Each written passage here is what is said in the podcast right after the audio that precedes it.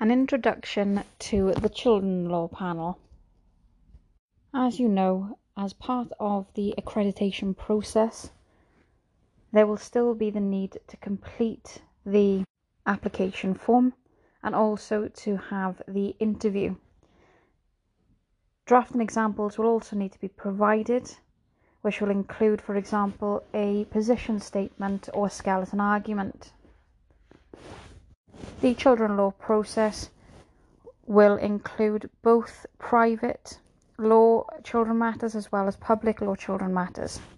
You must submit your application for the children law accreditation within six months of the attendance at the approved course and will need to provide a copy of the course certificate which will be provided to you on completion of the three day.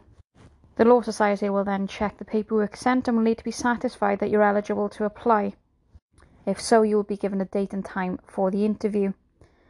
On arrival at the interview, you will be given a case study to read, consider, and prepare for the interview.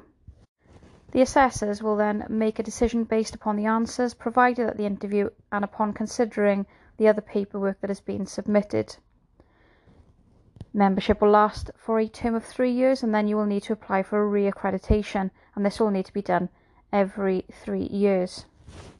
This training will cover an overview of the Children Act 1989 related law, Section 8 orders and the link with public childcare law, parental responsibility, blood testing, Adoption and Children Act 2002 and parental responsibility, scope of Section 8 orders, child arrangements orders, prohibited steps orders, specific issue orders, family assistance orders, enforcement orders, and issues under the Children and Adoption Act of 2006.